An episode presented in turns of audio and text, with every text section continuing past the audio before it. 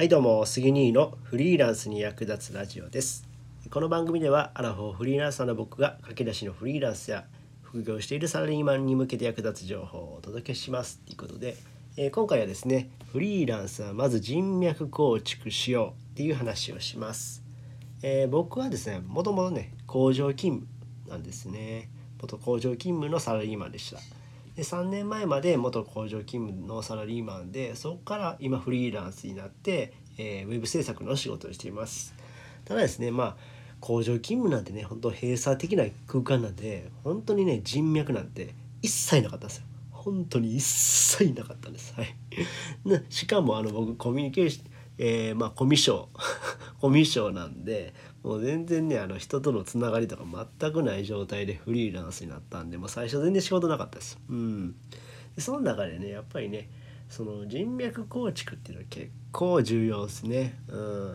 っぱりね仕事もらうためにねこう人と人とのつながり、もうこれちょっと古臭いような感じかもしれないですけども、やっぱ人とのつながりってかなり大事なんですね。でまあ僕は当初はねあのいろいろこう異業種交流会とかなんかそんなに参加してたりしてたんですけども、まあ、異業種交流会とかって結構まあ浅いつながりなんで正直うーん微妙な感じですね。うん、でそれよりも、えー、もっと濃い人間関係を作る方が絶対いいです。うん、濃い人間関係で、そのために僕は地元のコミュニティに入りました。うん、そこではまあその仕事をくださいくださいってそんな言うんじゃなくて、本当にえー、仲間を作る、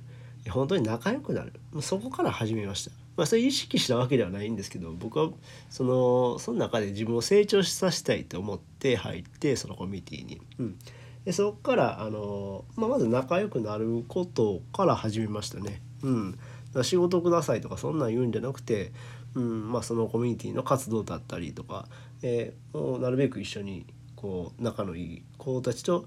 いることによってそこから仕事をもらえるようになりました。これがもうかなりでかかったです。はい、なので、えー、濃い人間関係を作って人脈構築をするのが大事です。うん、これが本当にね大事。フリーランスは本当にこれ大事。はい、なので人と人とのつながりを、えー、作りましょう。濃い人間関係を作りましょうっていうことで、えー、まあ今回はこんな感じで終わろうと思います。えー、この話が役に立ったよって方はいいねボタンを押してもらえると嬉しいです。えー、またフォローしてもらえると励みになります。はい、最後まで聞いていただきありがとうございました。それではまた、バイバーイ。